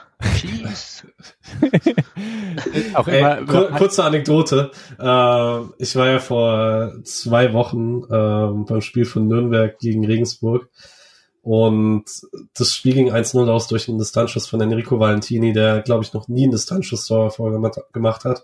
Aber eben das auch Ecke abgewehrt und er kriegt aus 25 Metern den Ball und das ganze Stadion schreit Schieß. Mein Nürnberg-Fan äh, neben mir sagt bloß nicht. Und Valentini schießt und der Ball fliegt in den Winkel und das war wunderschön. Ich habe immer noch Szene im Kopf, ist 10, 15 Jahre alt, wo ich mit einem Freund, der nicht so viel Fußball schaut, dann Fußball geschaut habe und er sagt, schieß doch, schieß doch. Spieler schießt und dann sagt er, schieß doch nicht so schlecht. Auch Klassiker für mich. ja, ja, ja. Naja. Und dann haben wir eine letzte Chance im Spiel, über die wir natürlich sprechen müssen, weil wenn wir über die Groß-Dreifach-Chance vom SC sprechen, müssen wir dann natürlich auch darüber sprechen, wie Demir bei Schick findet, der aus ganz kurzer Distanz die Latte trifft. Die Latte oder den Pfosten? Äh, Latte, glaube ich. Patrick hat hier Latte geschrieben. Ich bin mir nicht ganz sicher. Und äh, der Nachschuss, abgeschrieben. Latte, it is. Und der Nachschuss von Demirbay geht auch nochmal ganz knapp am zweiten Pfosten vorbei. Ähm, flach durch alle durch. Und spätestens nach dieser Chance dachte ich, puh, okay, mit dem, mit dem Unentschieden können wir leben. Posten ist Äh, es, sorry. Ja. Okay. Und dann äh, hat man sich, also ich habe mich dann lange trotzdem, obwohl man, ich wusste, dass es der Punkt gewinnen oder der eine Punkt okay ist, man ärgert sich ja dann trotzdem über die Höhler-Chance, die da am Pfosten landet. Und spätestens nach dem Ding dachte ich auch, okay, alles klar. Den Punkt nehmen wir mit, easy, ciao. Fernseher aus. Ja, da ist mir halt auch aufgefallen, dass Freiburg noch nicht in der letzten Minute irgendwie ein Spiel verloren hat diese Saison. Und das fühlt sich ja echt immer scheiße an eigentlich. Stimmt. Und da war ich dann auch ganz froh. Ja. ja. Haben wir eins Last Minute gewonnen? Ich glaube, es gibt wenige Last Minute Entscheidungen dieses Jahr. Ne? Irgendwie meistens so super souverän, ne? Oder, oder halt über die Zeit gezittert wie was gegen Karabakh Hinspiel oder so? Hä, nee, der erste hat doch Spiele in der 80. gewonnen diese Saison. In der 80. aber nicht so richtig Nachspielzeit oder so, da nur im Pokal. Okay. Ja, stimmt, Pokal. Aber ich guck gerade meine Liste durch. Sag mal, die späteste. Nee, Olympiakos später Ausgleich. Ähm, nee, man hat keinen spät gezogen oder Okay. Verloren. Am ehesten Stuttgart tatsächlich und das war auch, der zweite Elfmeter war jetzt nicht so spät. Nee, wann war das? 82, 82 oder? Ja. Ah, beide gleich geraten. Gibt es Spieler, die ihr erwähnen wollt? Und im gleichen Sinne könnt ihr auch über euren Spieler des Spiels sprechen. Aber natürlich, also es ist schon sehr interessant, dass nur drei Spieler eingewechselt wurden. Mal spannend, das wird nicht so, wahrscheinlich nicht so bleiben in den nächsten Wochen ähm, Belastungssteuerung, Juventus etc. Pokalviertelfinale. Patrick. Ähm, dafür, dass ich ihn vorhin kurz kritisiert habe, ich fand Celidia gegen Wirtz sehr gut. Ähm, das war eine sehr spezielle Rolle, die dann auch seinen Fähigkeiten ganz gut entgegenkommt, glaube ich, weil er einfach gut ist im direkten Zweikampf. Ähm, vor allen Dingen, wenn der Gegner jetzt nicht 37 kmh hat wie Adeyemi, ähm, fand das gut in der zweiten Halbzeit von ihm. Mhm. Ja, ich will eigentlich auch bei Sildilia, das war jetzt irgendwie nicht so das perfekte Spiel, aber es war halt auch keine Katastrophe. Also so, das war schon auch okay für das Alter und so. Es ist halt eine, es ist einfach eine Position, in der es schwer ist, wenn man so ein junger, unbedarfter Spieler ist. Da ja, hat man halt irgendwie auch mal Probleme oder es fällt halt gleich auf, wenn man kein besonders gutes Spiel macht, gerade wenn man noch gegen, gegen Ginter, äh, neben Ginter und Dienhardt spielt, die ich beide eigentlich wieder sehr, sehr gut fand. Ja, das wollte ich auch gerade noch sagen. In der zweiten Halbzeit gab es echt viele Ballverluste im Zentrum auf beiden Seiten. Und dann kam auch viel auf beide Innenverteidiger zu und das war wirklich gut. Ich hatte jetzt eigentlich ohnehin individuell gar nicht so das Gefühl, dass Leute so ein schlechtes Spiel gemacht haben. Also Höfler und Eggestein war ganz gut. Gregoritsch vielleicht nicht ganz so gut, hatte auch ein paar Ungenauigkeiten im Passspiel, ein paar zu viele. Ähm, ja, Sildile hatte halt Ungenauigkeiten im Passspiel. Schalay, aber diese Schienenrolle ist halt irgendwie auch nicht so, ist halt nicht genau seins und ähm, deswegen passt so und gut, Höhler, Höhler hat's halt okay gemacht auf der Schiene, würde ich sagen. Ich wollte zu dem spät eingewechselten Jean noch sagen, da, also habe ich immer mehr das Gefühl, der braucht jetzt mal wieder so ein Spiel von Anfang an, in das er sich reinkämpfen kann und reinfühlen kann und seine Aktionen haben kann und um Sicherheit zu gewinnen. Und dann hat er auch seine Aktion.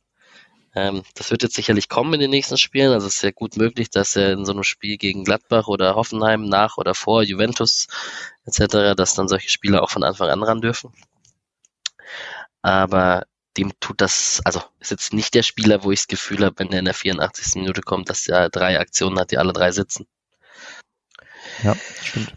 Peterson auch. Genau. Und ansonsten ähm, kann ich über meine Wahl zum Spieler des Spiels einmal erstmal Mark Flecken wählen, der es bei mir fast geworden wäre, natürlich durch seine guten Aktionen, aber ich am Ende trotzdem Lukas Kübler wähle, einfach aus dem Grund heraus, dass er es geschafft hat, für eine recht ruhig oder er hat Günther besser ersetzt, als ich es gedacht habe. Und das hat mir im An davor größere Bauchschmerzen bereitet, vor allem weil wir ja immer diese Günther-Problematik haben, nicht mit einem klaren LV-Backup in die Saison zu gehen, weil Günther irgendwie alle Spiele abreißt. Und das bereitet mir jetzt für ein Szenario, falls das mal nochmal passieren sollte, weniger Bauchschmerzen, dass man damit Lukas Kübler eine sichere Alternative hat. Ja, Günther auf jeden Fall besser ersetzt, als er dann auf der anderen Seite von den anderen ersetzt wurde auch. Was mhm. ja. Also eigentlich ist es ja auch ein bisschen komisch, ne, dass man den Rechtsverteidiger auf links spielen lässt und dann andere komplett positionsfremde auf seiner Schiene spielen lässt. Das zeigt halt auch diese komische Situation, dass halt ähm, Leverkusen so eine starke Seite hat, die man eben mit Kübler verteidigen musste und es da dann irgendwie keine Alternative gab. Aber das war jetzt nicht ganz so glücklich. Also sonst hätte man ja vielleicht einfach gesagt Dreierkette und man lässt halt jemand anderen links spielen. Ja. Äh, für mich ist es Grifo dann doch. Also sind ich fand ihn offensiv halt ganz gut, defensiv ein paar Probleme, aber mit den beiden Standards macht er halt, also ist er halt fast für zwei Tore verantwortlich. Und das ist krass. Ich tue mich ein bisschen, ich wäre bei Kübler, wenn, also man kann ja diese Sache immer mit zwei Maß angehen. Entweder man geht mit dem Spieler, der die Erwartungen am meisten übertrifft, dann ist es eindeutig Kübler für mich. Aber keine Ahnung, ich, ich tue mich dann immer ein bisschen schwer, weil äh, objektiv das absolut beste Spiel hat er wahrscheinlich nicht gemacht. Dafür nimmt er offensiv zu viel weg auf der Position. Ähm, und dann gehe ich so ein bisschen aus Stadioneindruck, weil ich das Gefühl hatte, er hat einfach unglaublich viele Szenen bereinigt mit Matthias Ginter, den ich äh, sehr gut fand als rechten Innenverteidiger. Ja. Dann haben wir die Statistiken die sprechen eigentlich ziemlich alle für Leverkusen, also mehr Ballbesitz und doppelt so viele Torschüsse, gleich, gleich viele aufs Tor mit 4-4, aber 9 zu 18 Torschüsse. Wir haben Expected Goals zum Beispiel 0,76 zu 2,2, also auch da eigentlich klares Verhältnis. Ich denke, alles insgesamt, und wenn man sich die Pressekonferenz angeschaut hat und selbst da auch ein Xabi Alonso gehört hat, der mit einem Punkt in Leverkusen, äh, mit einem Punkt in Freiburg leben kann, äh, dann können wir das, glaube ich, nach dem Spiel erst recht. Also das muss man schon noch sagen. Ich wollte noch einen Punkt aufmachen, bevor wir das erste Spiel zumachen. Ähm, es gab die sehr süße Banneraktion von äh, Synthesia auf der Nord für den zehnten Geburtstag der Corillo-Fangruppe äh, mit dem Dank für zehn Jahre aktive Fanarbeit. Da möchte ich mich persönlich, vielleicht für uns alle auch, äh, an der. Stelle absolut anschließen. Äh, Corillo eine unglaublich wichtige Gruppe äh, für den aktiven Support in Freiburg. Da wurden sehr viele positive Veränderungen, finde ich, angestoßen, seit äh, Gorillo aktiv in der Kurve steht. Ähm, und kann mich dem Wunsch nur anschließen, dass es mal mindestens zehn weitere Jahre werden. Das möchte ich eins zu eins unterstreichen, auf jeden Fall. Gut. Und dann gehen wir zur Bundesliga. Schauen auf den Spieltag. Hm, ja, fangen wir vielleicht mit dem Bayern 3-0 gegen Union an, was mich ja ein bisschen, also ich, mich hat es ja ein bisschen beruhigt, dass da wieder ein bisschen Normalität eingekehrt ist. Äh, ich hatte es letzte Woche schon erwähnt, wenn Union da auch noch irgendwie liefert, dann falle ich vom Glauben ab. Aber ähm, da, das war dann dieses normale Spiel, was man irgendwie dachte, wenn Bayern die Zügel anzieht. Habt ihr es geguckt? Ja, das habe ich geguckt und ich habe auch gedacht, oh Gott, das, das wäre mir zu viel, wenn Union das gewinnt oder ja. auch nur punktet. Und dann, aber ist auch der Klassiker, ist ja irgendwie auch ein bisschen das, was mit Freiburg passiert ist, als die als Zweiter äh, nach München gereist sind. Dann gibt's halt auf die Nuss. Hm. Ja, unterschätzt wird man da nicht. Ansonsten gibt es ein paar interessante Ergebnisse von dem Wochenende. Also man kann auf jeden Fall, also Leipzig-Frankfurt müssen wir erwähnen mit dem 2 zu 1, weil das ja irgendwie unser direktes Tabellenumfeld ist. Habe ich tatsächlich nicht viel von gesehen. Aber ähm, ja, Leipzig ist jetzt vorbeigezogen in der Tabelle, aber das ist ja noch alles sehr eng beieinander. Und ansonsten, wenn wir nicht von unserem direkten Tabellenumfeld reden, müssen wir natürlich über das 2 äh, zu 1 von Schalke gegen Stuttgart sprechen, die so ihren letzten, ihre letzten bisschen Hoffnung zusammen, zusammensuchen und da gewonnen haben und jetzt seit fünf Spielen nicht verloren haben. Also ist ja, man muss ja auch, kann es ja auch positiv sehen mit diesen 4-0-0 und dann dem Sieg jetzt gegen Stuttgart. Ich glaube, die haben noch ein paar entscheidende Wochen vor sich, aber das wird hart für Schalke. Die haben anscheinend ein, ziemlich hartes Restprogramm mit den letzten Spielen und so. Mhm, stimmt, haben sie im Rasenfunk auch gesagt, ne? Genau. Das dann. Ja, also vielleicht kann man dann auch ganz kurz das 1-0 von Dortmund gegen Hoffenheim ansprechen. Ich habe es auch nicht ganz gesehen, aber es sind halt sehr, sehr viele Chancen auf beiden Seiten gewesen. Ich glaube, das war nicht so deutlich für Dortmund, die ja gerade eigentlich sehr gut drauf sind. Und das kann halt, ich, ich weiß, ich traue Materazzo ja nicht so richtig, weil der halt defensiv ähm, mit Stuttgart das eigentlich nie so richtig hinbekommen hat, dann richtig cooles Pressing aufzubauen. Und genau das ja auch so ein bisschen das Problem von Hoffenheim war. Andererseits offensiv macht, hatte er echt coole Strukturen und das könnte zu diesem Team passen. Kann mir auch vorstellen, dass Hoffenheim sich jetzt schnell doch aus dem Abstiegskampf verabschiedet. Es wäre auch ein bisschen eine schlechte Nachricht für Freiburg, weil die spielen ja in zwei Wochen oder so gegen die. Ne? Ja. Mhm. Also kann, könnte ein falscher Zeitpunkt sein. Jetzt sage ich natürlich das, was alles Podcast-Hörer und Hörerinnen hören wollen und sage, es wäre ultra geil, wenn Hoffenheim absteigt. Ja. Die braucht keiner in der Liga, auch wenn es ein naher, naher Weg dorthin ist. Ja, aber wenn ich das so sehe, also Augsburg würde ich sagen, ist unrealistisch, ne? Die steigen nicht mehr ab, aber Hertha, Stuttgart, Hoffenheim, Bochum und Schalke, da wird es wohl irgendwie jemand sein und da wäre ganz klar Hoffenheim, ich glaube, da könnten wir uns alle drauf einigen, dass sie absteigen sollen.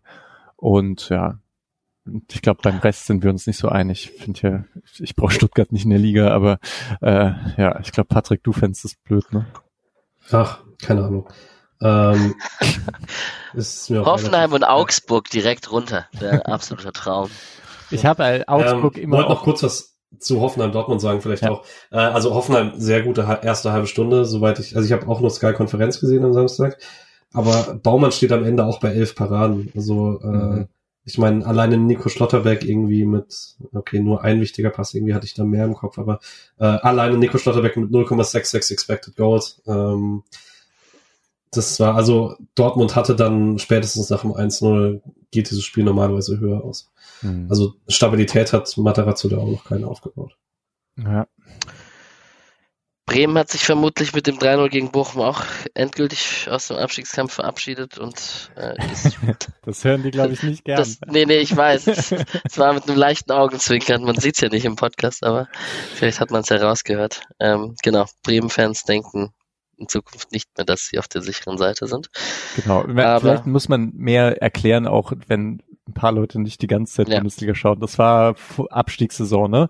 Da haben die ja. ersten, da hat Weserfunk und so schon getitelt, Bremen hat sich gerettet unter Kofeld und dann haben sie, weiß nicht, acht Spiele in Folge verloren oder so und sind halt noch abgestiegen. Ja. Genau, und ansonsten ist es ja irgendwo natürlich spannend für uns, was die Mannschaften, die so in Schlagdistanz um Platz 6, 7 sind, also falls, also ich schaue natürlich auf die Champions League, aber es ist natürlich interessant, ob es Mannschaften schaffen, uns europäische Plätze streitig zu machen. Und da müsste man jetzt Wolfsburg erwähnen, die 2-0 in Köln gewonnen hat, haben. Und äh, Mainz, klar, die 4-0 gegen unseren kommenden Gegner Gladbach gewonnen haben und Mainz sich jetzt auch tatsächlich komplett gefangen hat und auch einfach eine stabile Mannschaftssaison jetzt spielt. Ja, gute, weiterhin guter Kader, guter Trainer. Die haben ja schon mal gezeigt, dass sie auch sehr viele Spiele hintereinander gewinnen können. Also würde ich nicht ganz rausnehmen aus der Rechnung. Mhm. Bei Leverkusen musst du jetzt halt langsam sagen, vielleicht habt ihr recht, vielleicht holt Leverkusen Freiburg nicht mehr ein. 13 mhm. Punkte ist schon viel. 13, ja. Gut. Dann, äh, und über den kommenden Gegner Gladbach werden wir gleich sprechen. Ich spreche einmal durch, was so die anderen Leihspieler und die anderen Mannschaften gemacht haben. Wir haben einmal Kevin Schlotterbeck, der, habe ich gerade erwähnt, 13-0 in Bremen verloren hat. Äh, Patrick, du hast rausgeschrieben, vier Clearances, fünf abgefangene Bälle, ganz gute Zweikampfquote, bester Innenverteidiger des VfL, zumindest auf Spielpraxis gekommen, wird so vielleicht auch weiterhin auf Spielpraxis kommen, aber ist natürlich gnadenloser Abstiegskampf mit Bochum jetzt. Spielen die jetzt gegen Schalke? Ich glaube dass sie jetzt am Wochenende Schalke empfangen. Das wird natürlich 17. gegen 18. Das wird äh, ein spannendes Spiel. Mal schauen, ob da Kevin Schotterbeck von Anfang an spielt. Genau, 15.30 ja. Okay. Schade parallel. Dann haben wir, genau, es wäre auf jeden Fall ein heißer Fight. Den könnte man sich auf jeden Fall anschauen. Dann haben wir Lino Tempelmann mit Nürnberg, die haben 1-0 gegen Sandhausen gewonnen. Ein durchschnittliches Spiel von ihm, ein sehr wichtiger Sieg für seine Mannschaft. Wir haben Hugo Sique oder Hugo Sique 2 zu 2 gegen KAS Eupen. Sechs Keypasses, zwei von zwei Dribblings gewonnen, gute Defensivstatistik. Gutes Spiel gemacht anscheinend laut Statistikwerten. Ähm, wir werden das weiterhin beobachten, wie es ihm da in Belgien ergeht. Wir haben Burkhardt bei Winterthur 1 zu 1 bei Servette Genf gespielt, erst in der 65. Minute eingewechselt, ohne große Szenen. Und wir haben Kevin Schade. Ähm, Brentford hatte kein Spiel, weil der Gegner Manchester United das Pokalfinale gegen Newcastle gewonnen hat. So, und dann haben wir noch kurz die anderen Mannschaften. Wir haben die Frauen, die haben heute um 18 Uhr im DFB-Pokal gespielt. Bei Karl Zeiss Jena 14-0 gewonnen. Judith Steinert, ein Eigentor von Landmann. Lisa Kolb und Samantha Steuerwald haben die Tore gemacht. Und man ist jetzt im Halbfinale des DFB-Pokals zusammen mit Wolfsburg, Leipzig und einem von Hoffenheim oder Bayern. Ich weiß nicht, wie es die spielen jetzt just in diesem Moment oder es dürfte gerade fertig sein. Jetzt, wenn ich schnell bin, kriege ich das live hin. Vielleicht doch nicht. doch, Bayern hat 2 zu 0 gewonnen gegen Hoffenheim. Heißt, die Halbfinalmannschaften sind Bayern, Wolfsburg, Freiburg und Leipzig. Ähm, wird spannend, gegen wen Freiburg ausgelost wird oder gegen wen sie spielen. Ähm, spielen gegen Frankfurt am Freitag. Die zweite Mannschaft hat 3 zu 2 gegen den Tabellenzweiten Andernach gespielt. Ähm, was ganz wichtig war, weil sie davor zwei Spiele verloren haben. Hat jemand von euch was geguckt von den Frauen? Patrick, du hast gerade ein bisschen geschaut, ne? Nee. Von uns hier gerade niemand in der WhatsApp-Gruppe haben ein paar reingeguckt. Ähm, Grüße gehen raus an Urbo zum Beispiel. Ähm, hätte wohl ein sehr torreiches Spiel auf beiden Seiten werden können, wenn, wenn man dem Glauben schenken kann. Am Ende hat man 4-0 gewonnen, ist ja auch recht nett, dass man da im DFB-Pokal-Halbfinale steht. So, hallo. Kurzer Einschub von mir aus dem Schnitt. Wie Alex gerade gesagt hat, die Frauen spielen an diesem Freitag, den 3. März, ähm, 19.45 Uhr in Frankfurt. Warum auch immer der DFB entschieden hat, dass man drei Tage nach einem Pokalspiel das Freitagabendspiel bekommt. Äh, das Spiel wird live auf Eurosport zu sehen sein und dementsprechend auch auf The Zone. Ähm, und das Spiel wird sehr, sehr wichtig, denn mit einem Sieg in Frankfurt könnte man auf einen Punkt an Rang 3 und damit die Champions League Qualifikation wieder ranrücken und damit die äh, zweite Hälfte der Saison nochmal richtig interessant machen für die obersten Plätze. Äh, wird schwer genug. Auswärts in Frankfurt immer sehr, sehr tough, aber der SC hat da schon ein paar Mal richtig gute Spiele hingelegt in der Vergangenheit. Äh, ich bin sehr gespannt. Ich werde vor Ort sein. Die Uhrzeit natürlich sehr undankbar für Leute tatsächlich aus Freiburg. Daher jetzt erwarte ich keinen großen äh, Gästeanhang, aber wer da ist, gerne Hallo sagen im Stehbereich. Ähm, große Trennung gibt es da eigentlich erfahrungsgemäß nie. Und genau, ich freue mich dann auf einen hoffentlich Auswärtssieg der SC Frauen. So, die zweite Mannschaft hat 13-0 bei Viktoria Köln gewonnen. Mischa nickt, hat was gesehen. Ja, Wir haben, ja? Ja, ich habe es ganz angeschaut. Äh, und das war also beeindruckend gut von der zweiten Mannschaft. Ähm, da ist also Kenner Schmidt und Rosenfelder absolut krasses Innenverteidigerpärchen. Das ist äh, wirklich sehr, sehr talentiert. Und ähm, ich verstehe mehr und mehr nix ähm, Begeisterung für Engelhardt. Das ist wirklich einfach ein, ein sehr, sehr guter Spieler. Fände ich auch interessant, wenn man, wenn der längerfristig bei Freiburg bleiben könnte. Ähm, und klar, Mika Bauer ist halt, ist interessant, weil er hat jetzt eine, eine sehr schöne Vorlage ähm, gemacht. Schaut, schaut euch mal die Zusammenfassung an. Das ist ähm, ganz gut. Die Vorlage habe ich gesehen, ja. ja. Aber er ist halt so klein und so. Und ich weiß nicht, ich meine, Doan ist auch klein, ähm, aber der hat halt, der ist nochmal so richtig giftig. Und Mika Bauer, er wirft sich auch in jeden Kopf, in jedes Kopfballduell rein und so, aber eben er, so die Aggressivität von Doan oder Abrashi oder so, die hat er halt nicht. Ich sehe noch nicht so ganz sicher oben ankommen. Im Gegensatz zu Rosenfelder und Schmidt, die spielen früher oder später erste Liga bei irgendwem. Okay. Genau, die Tore von Gutter, Rosenfelder und Vermey. Ähm, Esequem kann man erwähnen, mhm. der sein erstes Spiel in der Startelf gehabt hat. Ähm, Gibt es da besonderes, was Besonderes zu erwähnen zu Esequem? Nö, also war nicht ganz so dominant, weil das Spiel ging viel durch die Mitte, einfach weil Freiburg da eben auch so besonders gut war. Und er hatte einmal so einen Distanzschuss, äh, Innenpfosten, Innenpfosten raus. Das ist natürlich echt bitter, ne? Aber äh, ja, gutes Spiel, aber jetzt nicht super auffällig. Okay, der gegnerische Trainer Olaf Janssen von Viktoria Köln hat gesagt, Freiburg war einfach besser im Spiel gegen den Ball, in der Intensität und mit dem Ball haben sie uns gequält. Also noch ein gutes Lob. Absolut Freitag, dominiert, ja.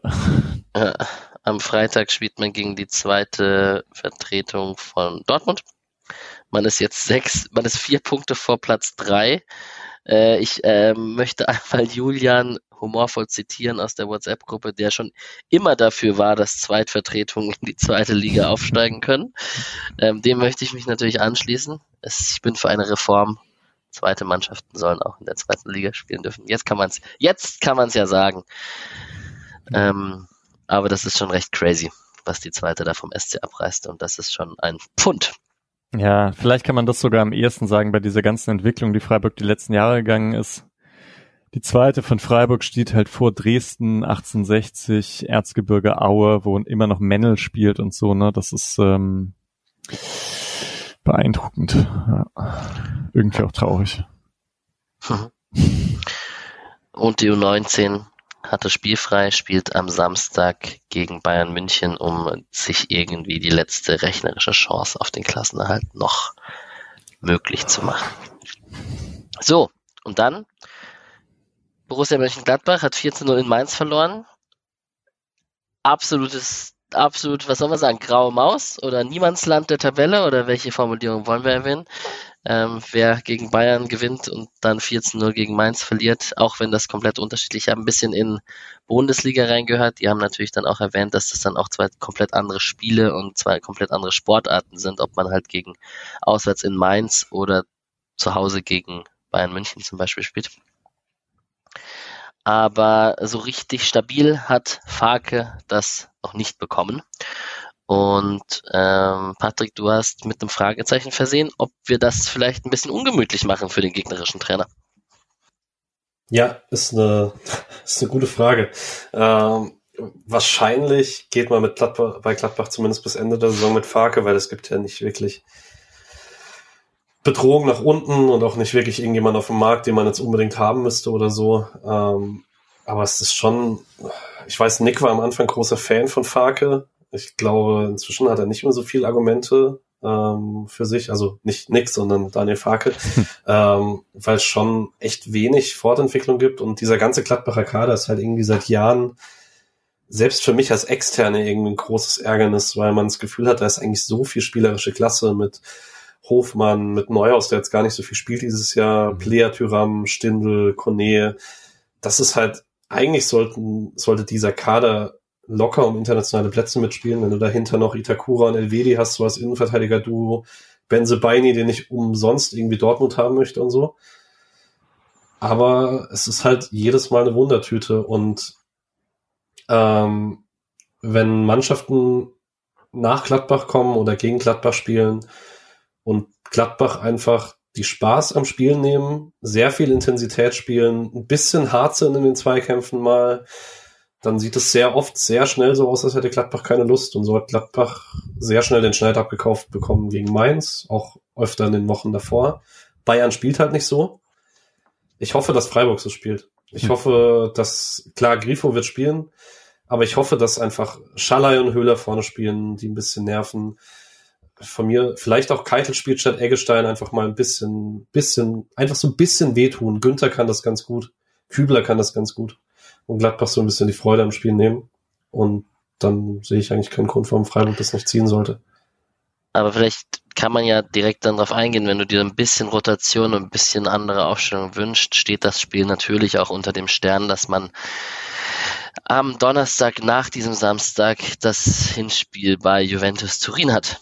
Und auch wenn Streich das 80.000 Mal in der Pressekonferenz verneinen wird und man sagen wird, man schaut nur auf Gladbach und danach freuen wir, freuen wir uns auf Juventus Turin und dann fahren wir da runter, ähm, ist es natürlich so, dass, ähm, ja, ist natürlich, man überlegt, wer gegen wen besser spielt und wenn man eh 13, 14, 15 Spieler potenziell in der Startelf hat, dass man da ein bisschen schaut. Was denkst du denn, Mischa? So ein, so ein Tre wäre auch ein Kandidat gewesen, der jetzt auch so auf seine guten Minuten in diese englischen Wochen gekommen wäre. Das stimmt, ich denke auch, aber vielleicht auch so, ich meine, der Ah, obwohl, nee, vor, vor der Verletzung hat er ein bisschen Probleme, da reinzukommen. Ne? Ja. ja, aber jetzt gerade, wo du das ansprichst, ich habe irgendwie noch so, so ein Horrorbild vor mir, dass sich so Grifo verletzt vor den Spielen. Oh Gott. dann die beiden Spiele gegen, gegen Juve. Das müssen wir rausschneiden. nicht mitmachen kann. ähm, ich glaube tatsächlich nicht, dass ähm, geschont wird für Juve. Das ist ja das Samstag, Donnerstag, das ist eigentlich egal, glaube ich, nee. oder? Nee, wahrscheinlich, hast du recht. Und ja, ich denke auch, das wird wahrscheinlich eine recht ähnliche Aufstellung wie davor sein.